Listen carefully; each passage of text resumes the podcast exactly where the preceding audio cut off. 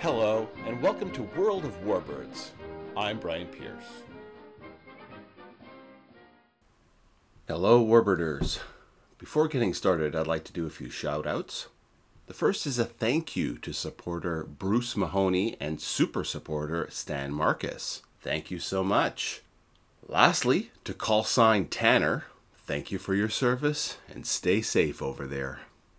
Okay, so you long term listeners know that since the beginning I've been saving back some of the most popular and my favorite warbirds as treats for later. Well, due to overwhelming demand and my own urge to finally break into one of those treats, here we finally look at the wooden wonder, the de Havilland mosquito. Introduction The term thinking out of the box has become kind of cliche. But the development of the mosquito is a beautiful example of unconventional thinking and sticking to defending your ideas, even against opposition, and perhaps even more importantly, against long time disinterest.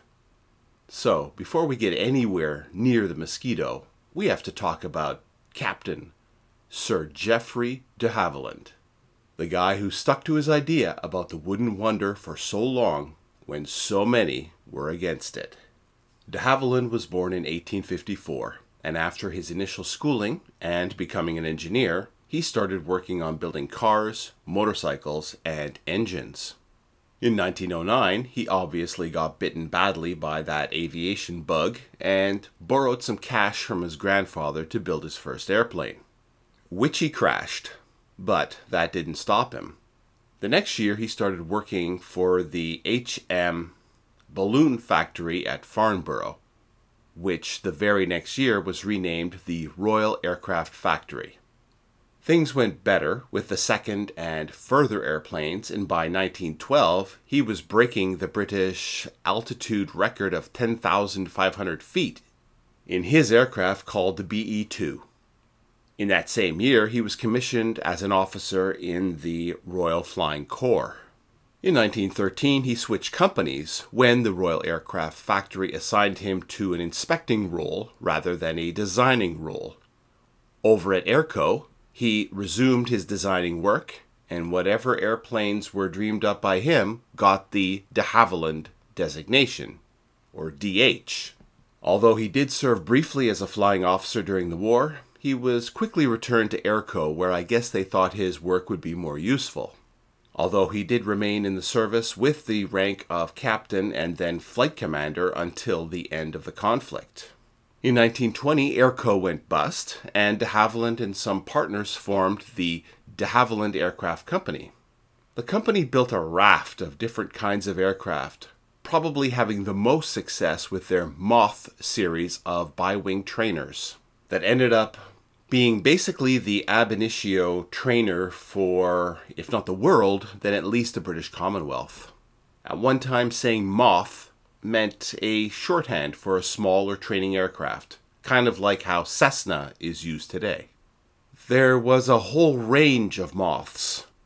I mean, I had heard of the gypsy and tiger moths prior to researching this, but it turns out they were cirrus moths, genet moths, moth majors, giant moths, fox moths, puss moths, swallow moths, hawk moths, leopard moths, and hornet moths. At this point, we're going to jump ahead a bit to get away from this swarm of moths to look at a more substantial and advanced DH aircraft the de Havilland DH 91 Albatross. This was designed in 1936 as a mail plane, but could also be configured to carry about 20 passengers. This was a sleek, very clean looking aircraft. If you know what the Lockheed Constellation looks like, then think of that, but with a twin tail rather than a triple. It was smaller than the Connie, though, and was so sleek that it looks kind of dainty. Which I guess maybe it was, as one of the first prototypes broke up during testing. They only built seven examples, but these gave good service until they were all scrapped by 1943 due to a lack of spare parts. So, why did I even mention the Albatross then? It was because it was built with a ply balsa ply wooden sandwich construction, which might just come in useful later. Again in 1936, the British Air Ministry published Specification P 1336, which was seeking a twin engined medium bomber that could carry between 3,000 and 8,000 pounds of bombs at 275 miles per hour at up to 3,000 mile range, although for the heavier loads it was expected that range would be sacrificed. This was the specification that would lead to the Halifax, the Manchester, and the Lancaster. If you're thinking, wait a minute, those aircraft are nothing like the Mosquito. Yes, you would be right. The aforementioned heavies eventually all had four engines, except for the Manchester, and were all bristling with turrets and guns and had multiple crewmen to run them. Geoffrey de Havilland thought that he could meet or exceed the requirements of P 1336 by going another way. He planned to use his recent Albatross design as a jumping off point. This would save time in designing.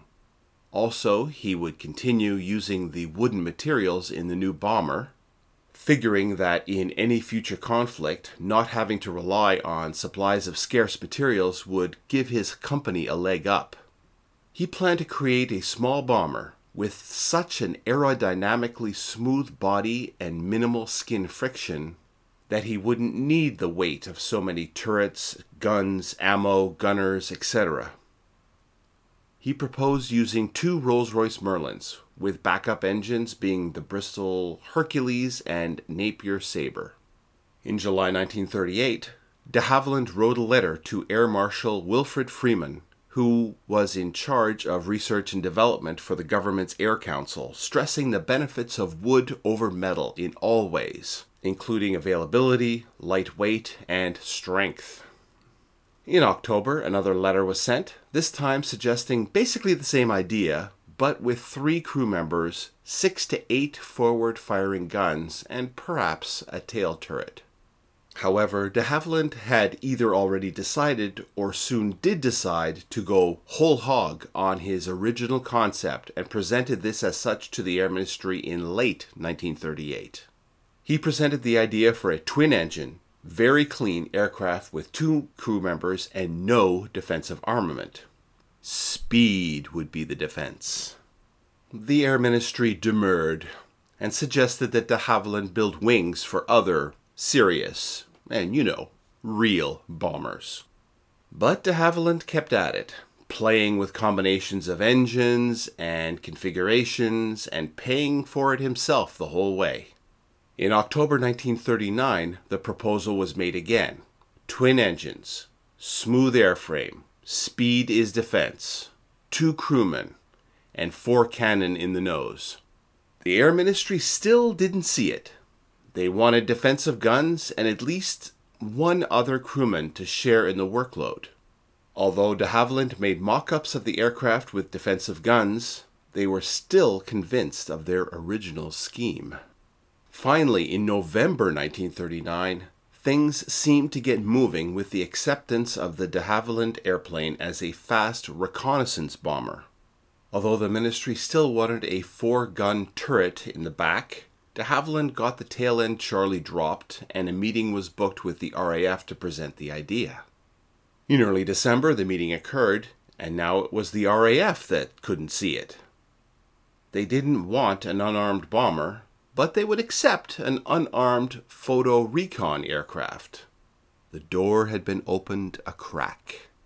Between then and March 1940, there seemed to be plenty of juggling trying to figure out if the plane was going to be a bomber or photography aircraft.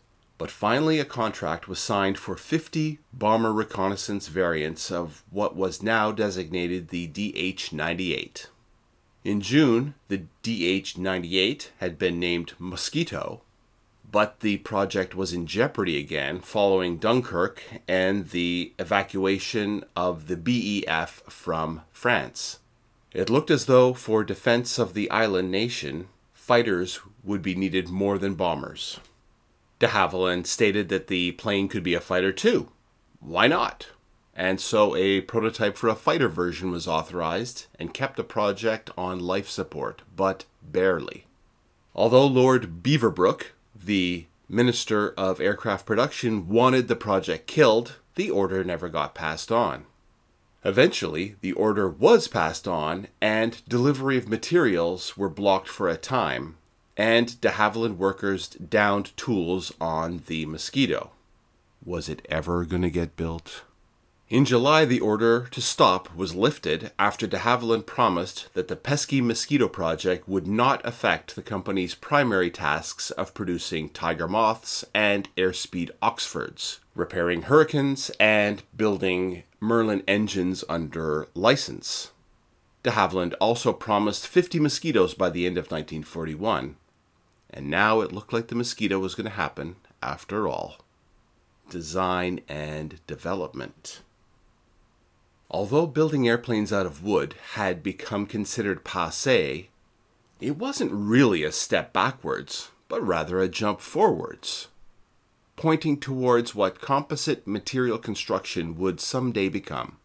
Using these various wooden elements plywood, balsa, plywood in building the fuselage would result in low weight but also great strength and stiffness.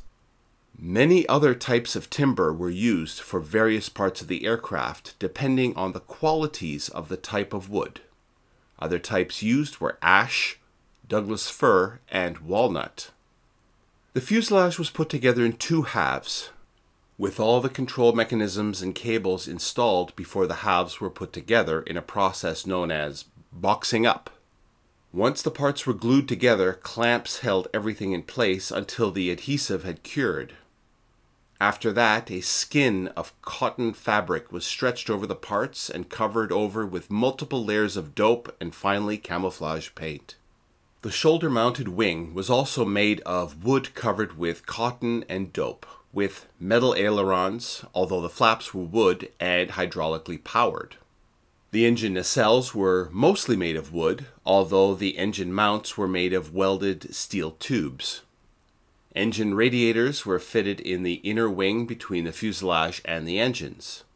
These were split in three sections for oil cooling, the main coolant radiator, and cabin heating. The wings contained fuel tanks. The two outer wing tanks each contained 70 US gallons, while the two inner wing fuel tanks each held 172 US gallons. There were also two more tanks in the fuselage. Initially, 545 US gallons was a full fuel load. Engines were two Merlin 21s with two speed single stage superchargers, turning three bladed de Havilland Hydromatic constant speed controllable pitch propellers. Each engine nacelle contained a 15 US gallon oil tank, and one engine drove an alternator while the other powered a generator. Electrically operated systems were the radiator shutters, supercharger gear changer, the gun camera, bomb bay doors, and bomb or rocket releases. Each engine contained a fire extinguisher. The landing gear was raised and lowered hydraulically, and the shock absorbers were a system of rubber discs. Brakes were pneumatically powered, and the tail wheel retracted also. The crew of two, which were the pilot and navigator, sat side by side. Initially, the nose was to be transparent, like the Bristol Blenheim, but ultimately a solid nose was decided upon. Prototypes. Unlike so many aircraft we have talked about in this podcast, even at the time of the building of the prototypes, it was uncertain exactly what kind of aircraft the Mosquito was bound to become.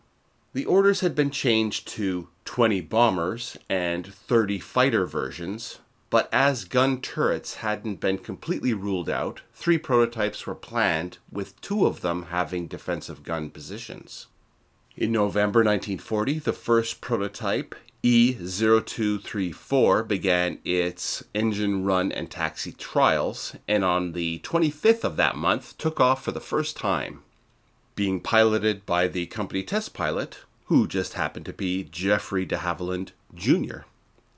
During the test flights, it was noticed that the landing gear doors wouldn't close all the way and that the aircraft had a slight pull to the left, requiring adjustment. More seriously, another prototype, serial number W4050, exhibited tail buffeting or shaking when the aircraft was in the 240 to 255 miles per hour range. At this speed, the control column would start to shake, and then the aircraft would become more and more difficult to keep under control. To discover the problem, small pieces of wool yarn were attached to the surfaces in order to see the airflow, and sure enough, it was discovered that in this speed range, the airflow was breaking away from the rear section of the engine nacelles, causing disturbed air to hit the tailplane, causing the buffeting. This same machine was fitted with a gun turret behind the cockpit for testing until finally this notion was fully given up in July 1941. The fix for the buffeting was to include fillets on the trailing edge of the wings and to lengthen the engine nacelles to about 10 inches beyond the trailing edge of the wing. This design change smoothed the airflow and directed it away from the tailplane. It did mean that the flaps had to be divided into inboard and outboard sections. But with the fixes being incorporated, test pilots were reporting that the aircraft was light on the controls and had generally pleasant handling characteristics. When it came to speed, in February 1941, speed trials put the Mosquito at 20 to 30 miles per hour faster than the Spitfire. Prototype W4052 was configured as a day and night fighter and was fitted with bulletproof windscreen and four 303 British Browning machine guns in the nose. Four 20mm Hispano Mark II cannon were located in a compartment under the cockpit floor.